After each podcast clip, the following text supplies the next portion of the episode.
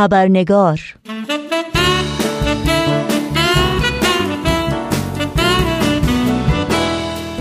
با خوش آمد به شما دوستان و دوستداران خوب خبرنگار. نوشین آگاهی هستم و خبرنگار این چهار شنبه رو تقدیم می کنم در آستانه روز بزرگداشت مارتین لوتر کینگ رهبر فقید جنبش مدنی سیاهپوستان آمریکا هستیم و به همین مناسبت بخش گزارش ویژه این برنامه رو به او اختصاص دادیم. از این رو با پوزش بسیار بخش سرخط خبرها رو در این برنامه خبرنگار نخواهیم داشت.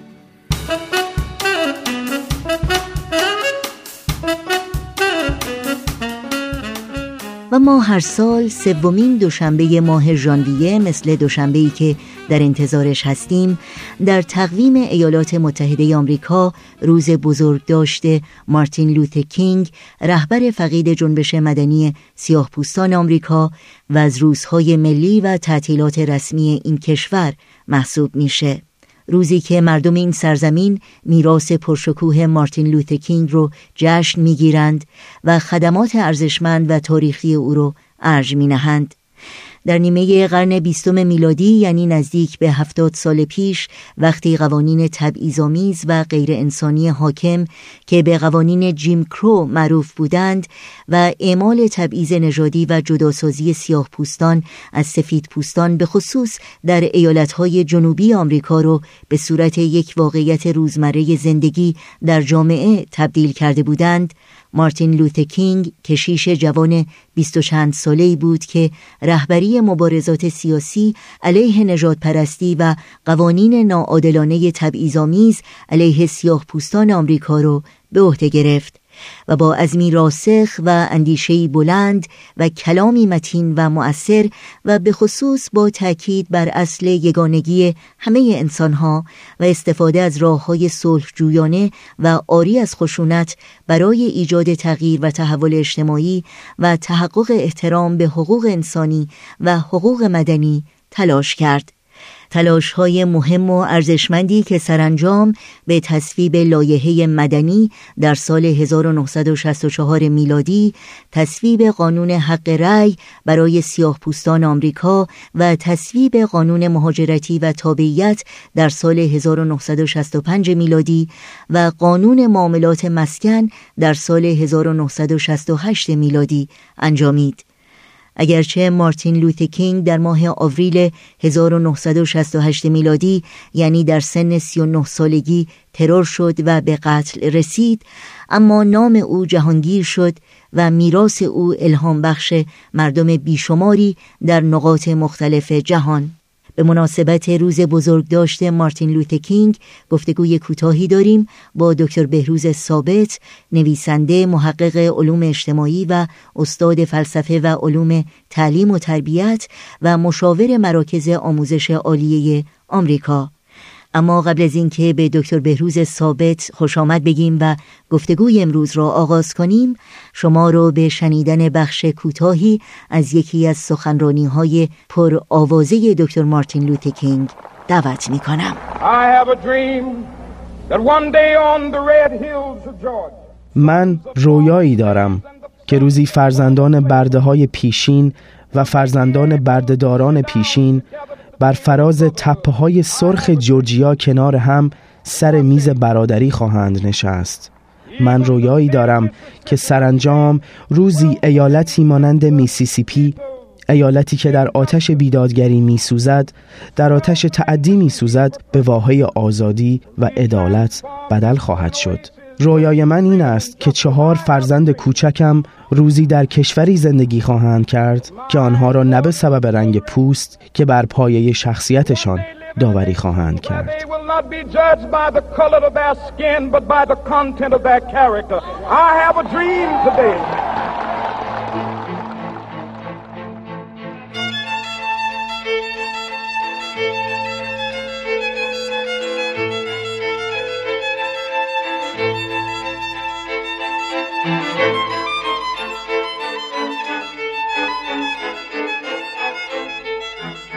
آقای دکتر بهروز ثابت به برنامه خبرنگار بسیار خوش آمدین. خیلی خوشحالم که فرصت دوباره دست داد که شما رو در این برنامه داشته باشیم. خیلی ممنون از دعوت مجدد شما و امیدوارم که بتونیم در خدمت شنوندگان عزیز باشیم و مسائلی رو مطرح کنیم که مفید فایده باشه. خیلی ممنونم. همونطور که می‌دونید در آستانه روز بزرگ داشته مارتین لوتر کینگ هستیم. شخصیتی برجسته در تاریخ کشور آمریکا که در حقیقت به یک نماد بین المللی تبدیل شده. قبل از اینکه در مورد زندگی و فعالیت های مارتین لوتر کینگ صحبت بکنیم شاید بد نباشه که نگاهی داشته باشیم به وضعیت اجتماعی زمانی که مارتین لوتر کینگ فعالیت های سیاسی خودش را آغاز کرد و چالش هایی که او در اون زمان با اونها روبرو بود.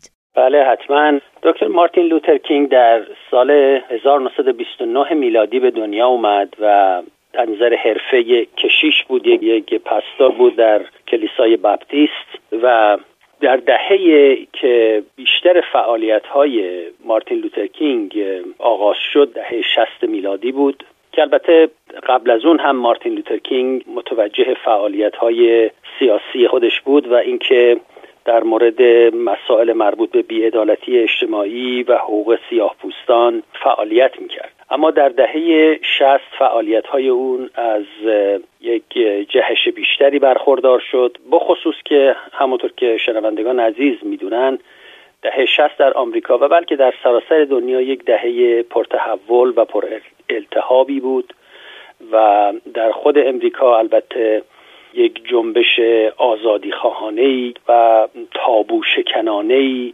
در ابعاد مختلف زندگی اجتماعی و سیاسی امریکا شروع شد که در حقیقت شاید بشه گفت یک واکنشی بود به دهه پنجا و سیاست های محافظه کارانه اون دهه چه در زندگی فردی و چه در زندگی اجتماعی و همینطور واکنشی به نتایج جنگ دوم جهانی و همینطور جنگ ویتنام که آغاز شده بود و مدتها از اون میگذشت و عده زیادی از مردم آمریکا از جمله دانشجویان از جمله اساتید و روشنفکران و گروه های مذهبی با اون مخالفت داشتند و همینطور نداهایی در مورد مسائل مربوط به عدالت اجتماعی و حقوق انسانی برخواست و در چنین محیطی بود که دکتر مارتین لوتر کینگ فعالیت های خودش رو همونطور که گفتم با جهش بیشتری ادامه داد و هدفش این بود که در حقیقت حقوق مدنی سیاه پوستان آمریکا کاملا به به رسمیت شناخته بشه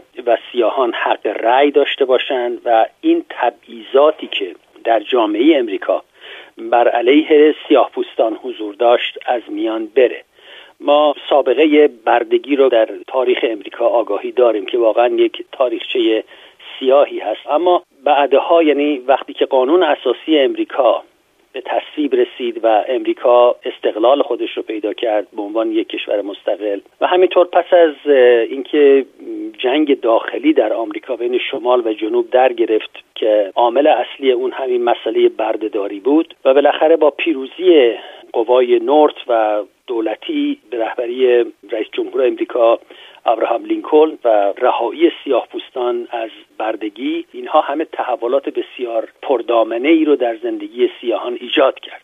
اما همونطور که خود دکتر کینگ بارها گفته بود این مسئله تبعیض بر علیه سیاه پوستان به این سادگی ها حل شدنی نبود. یعنی مسئله بسیار ریشهدارتری بود در فرهنگ و در لایه های زیرین جامعه امریکا. و لذا جلوه های مختلفی از تعصبات نژادی و همینطور تبعیضات نژادی در جامعه امریکا باقی موند. تا اینکه بعد از جنگ دوم جهانی که خب عده زیادی از سربازان امریکایی با وجود اینکه در کشوری میزیستند که اونها رو مورد تبعیض قرار می‌داد اما اونها خیلی فداکارانه در جنگ دوم جهانی در ارتش آمریکا خدمت کردند و به مرور یک ذهنیت جدید و نوعی از وجدان اجتماعی در امریکا بیدار شد که مایل بود که به حقوق سیاه رسیدگی بشه و حق اونها پایمال نشه و شاید همین موضوع بود که سبب شد با یک اختلاف خیلی کوچکی جان اف کندی بر رقیب جمهوری خواهش پیروز بشه و کندی از همون ابتدا نظر مثبتی داشت به تحولاتی که بایستی در آمریکا صورت بگیره در مورد احقاق حقوق مدنی سیاهان و لذا رابطه مناسبی بین اون و دکتر کینگ که در حقیقت رهبر معنوی سیاهپوستان آمریکا به شمار می‌رفت به وجود اومد و خلاصه پس از مدتها مبارزه و مدتها تلاش توسط کینگ و دوستانش و همراهانش و همینطور شرکت بسیاری از گروه های مختلف جامعه سیاه و همینطور بسیاری از سفید پوستان که به این نهزت پیوستند بالاخره قانون حقوق مدنی سیاه پوستان به تصویب رسید و حق رأی برای سیاپوستان تضمین شد و اینها همه یک تحولات بسیار بنیادی در جامعه امریکا به وجود آورد.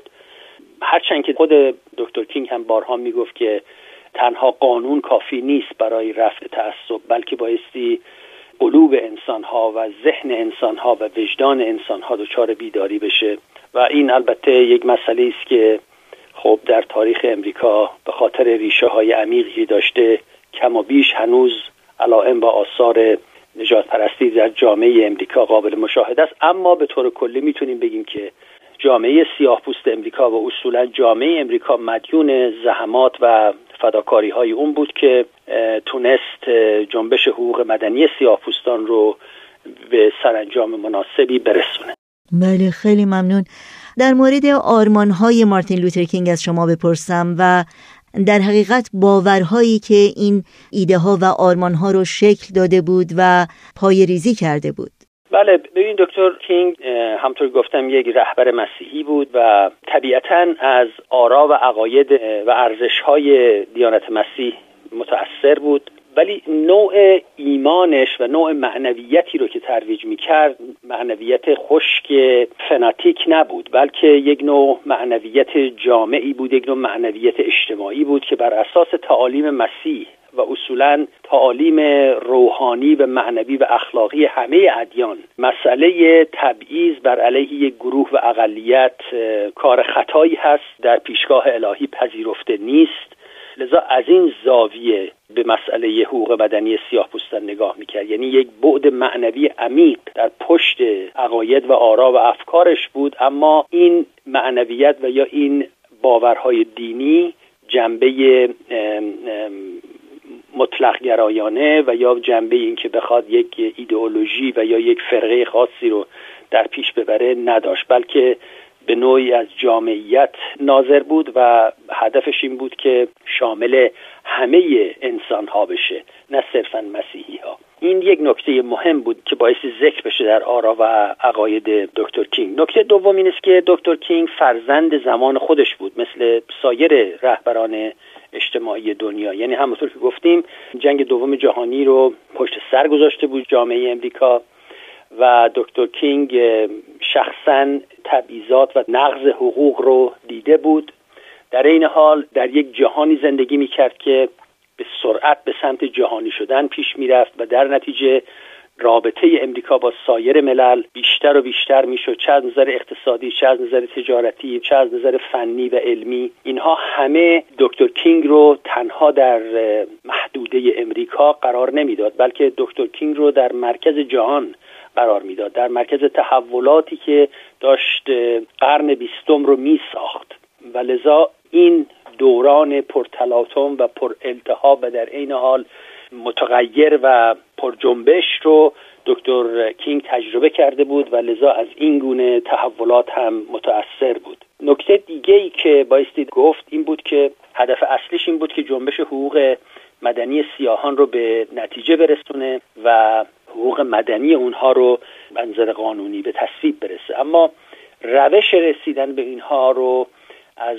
یک مدلی انتخاب کرد که همون مدل پرهیز از خشونت و یا مبارزه بی خشونت بود که از آرا و افکار و ارزش های گاندی رهبر استقلال هند درس گرفته بود. و این روش یک تأثیرات عمیقی در سراسر دنیا گذاشت. از جمله بر روی آرا و افکار دکتر کینگ و دکتر کینگ همین مدل رو در امریکا پیاده کرد و تونست موفق بشه. و مهمتر این است که همونطور که گفتم دکتر کینگ با اینکه مسیحی بود ولی صرفا نظرگاهش مسیحیان نبودن و یا با اینکه سیاه بوست بود معتقد نبود که بایستی مرزهایی بین سیاه و سفید برقرار بشه. بلکه در حقیقت معتقد بود که بایستی یک نوع تحول اجتماعی عمیق که روحانی باشه و وجدانی باشه و اخلاقی باشه در ذهن و روح همه انسان ها چه سفید و چه سیاه پدیدار بشه و بر اثر اون باشه که ما بتونیم یک جامعه نوعی بسازیم. یک نطق بسیار معروفی داره که تایتلش هست I have a dream. یعنی یک رویایی دارم که یکی از شاید برجسته ترین نطقهای عمومی باشه که توسط یک رهبر سیاسی ایراد شده و در اون نطق در حقیقت فلسفهش رو به نحو احسن نشون میده. میگه که من آرزوی روزی رو دارم که برابری حقیقی که در قانون اساسی امریکا ذکر شده بود و در عمل پیاده نشده بود به منصه ظهور برسه. یا میگه من روزی رو می‌خوام که هم فرزندان بردگان و هم فرزندان بردهداران بر سر یک سفره برادری و دوستی بنشینند و یا روزی بیاد که بیعدالتی و سرکوب به عدالت و آزادی تبدیل بشن. روزی رو می‌بینم که فرزندان من بر اساس رنگشون قضاوت نشن بلکه تنها قضاوت بر اساس شخصیت و ارزشهای اخلاقی و معیارهای اخلاقی انسانها باشه. لذا هدفش این بود که در امریکایی که خودش رو سرزمین آزادگان و شجاعان می‌دونه بتونه یک جامعه برابری بسازه که در اون سیاه و سفید بتونن در کنار هم برای پیشرفت مملکت فعالیت بکنن. در مورد تغییرات فاحشی که قیام مارتین لوتر کینگ به وجود آورد در زمان خودش و همینطور برای نسلهای آینده چون همونطور که اشاره کردی تعصب نژادی اونگونه که مارتین لوتر کینگ آرزو داشت از بین نرفته و همچنان تبعیض نژادی در این جامعه برقرار هست. واقعا چگونه شما این تغییری که مارتین لوتر کینگ به وجود آورد رو ارزیابی می کنید و تاثیرش رو امروز چگونه می بینید؟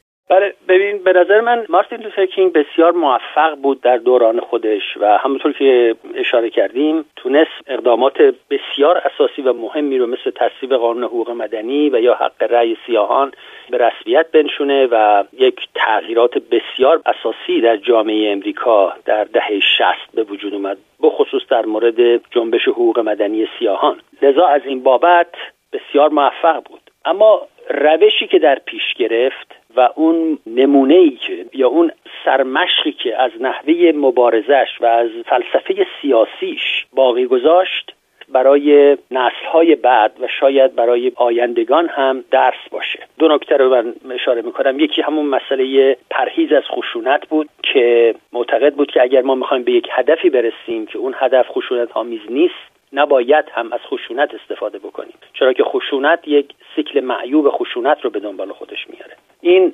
عملا ثابت کرد که یک روش مبارزه سیاسی بسیار موفقی می‌تونه باشه. چیز دیگه ای که برای نسل خودش و نسلهای بعد باقی گذاشت همونطوری گفتیم اون فلسفهش بود. اون دیدگاهی بود که به عالم داشت و به جهان داشت و به انسانها داشت. و همونطور که گفتیم اون دیدگاه دیدگاهی نبود که صرفا و سیاه و یا سفید و یا به نژاد و یا به دین و مذهب و قومیت خاصی تعلق داشته باشه. بسیار نگاهش به دنیا یک جهانبینی بسیار فراگیری بود که تمام عالم و تمام انسانها رو در بر می گرفت و همونطور که در این سخنرانی مشهورش در مورد رویایی که داشت در اون به بهترین وجهی این جامعیت و عمومیت دیدگاه و فلسفه سیاسیش رو می‌تونیم ببینیم. از همین رو بود که در حقیقت دکتر مارتین لوترکینگ تبدیل شد به رهبر معنوی جامعه سیاه پوستان و بسیاری از سفید پوستان هم اون رو سرمشق خودشون قرار دادن از نظر فعالیت سیاسی و یا نگاه به جهانبینی اجتماعی. و چرا که می‌دونیم در دوره خود دکتر کینگ رهبران دیگه سیاه پوست هم بودن. ولی هیچ کدومشون از نظر جامعیت نظر و عمومیت دیدگاه که فارغ از هر گونه تعصب نژادی و یا ملی و یا مذهبی باشه به دنیا نگاه نمی‌کردن. و چون دیدگاهش عمومی بود تصویب قانون حقوق مدنی رو برای سیاه پوستان بخشی از یک مبارزه وسیعتر می‌دونست. یعنی چی؟ بخشی از نفی بیعدالتی اجتماعی می‌دونست. و این بیعدالتی اجتماعی هم تنها به امریکا محدود نمی‌کرد بلکه نگاهی داشت به تمام دنیا. لذا نمی‌تونیم بگیم که کار اون صرفا مبارزه با نجات پرستی و احیای حقوق سیاهپوستان امریکا بود بلکه حتی حقوق سرخپوستان رو هم که مورد سرکوب قرار گرفته بود در طول تاریخ به اون هم توجه داشت به حقوق سایر اقلیت ها هم توجه داشت. حتی در مورد مسائل اقتصادی هم یعنی مبارزه با فقر هم بخشی از جنبش خودش می‌دونست. و از همون در جنگ ستیزی یعنی مخالف شدید جنگ ویتنام بود دکتر کینگ. لذا جنگ ستیزیش مبارزه با فقر مبارزه با بیعدالتی اجتماعی مبارزه برای حقوق سرخپوستان و سایر اقلیت ها تمام اینها رو می‌تونیم بگیم بخشی از دیدگاه هایی بود و تغییراتی بود که در دنیا به وجود آورد. یعنی در اصل و کلام این که یک انسان قرن بیستم بود که با ارزش های پیشرفته و مترقی قرن بیستم آشنا بود و به خاطر اون رهایی همه انسان ها در همه عالم مورد نظرش بود. لذا از این نظر به نظر من شاید مهمترین کانتریبیوشن دکتر کینگ به جامعه خودش و به دنیا همین فراگیری جهانبینیش بود.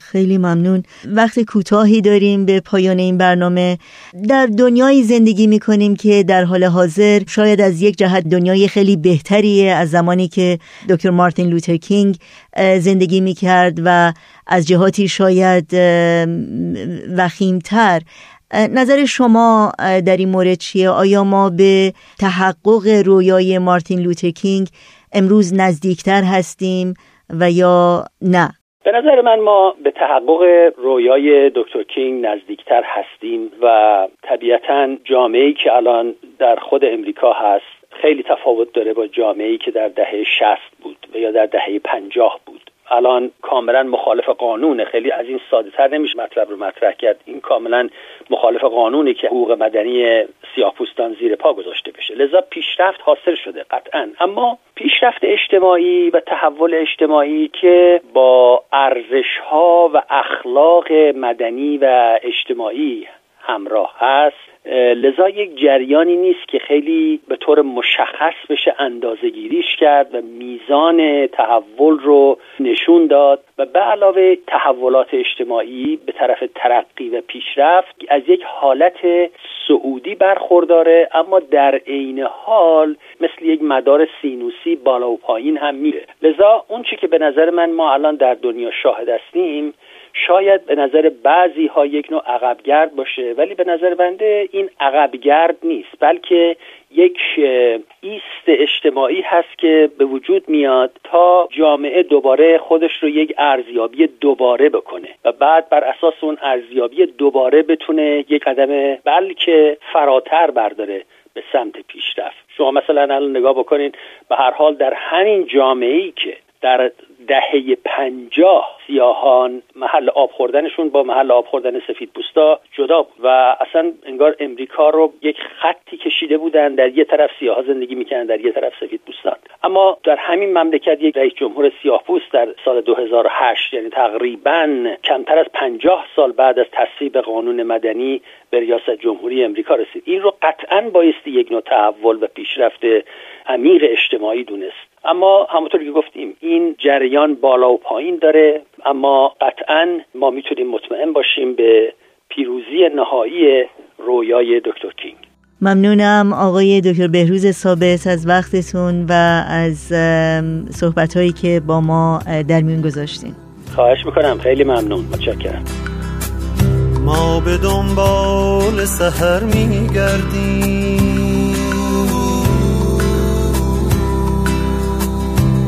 ما به دنبال سهر میگردیم. دست در دست نسیم. دل من غرق بهار. ما به دنبال سهر میگردیم.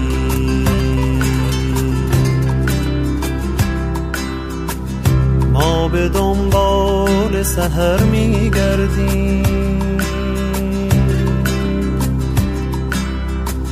ما به دنبال سهر میگردیم.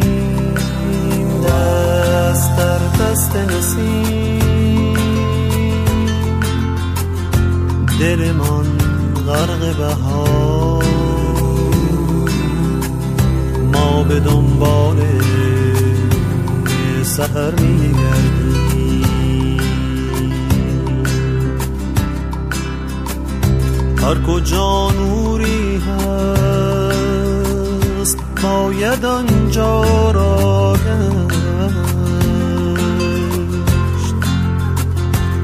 شاید آن چشمه نور روزنی باشد از این آخر رو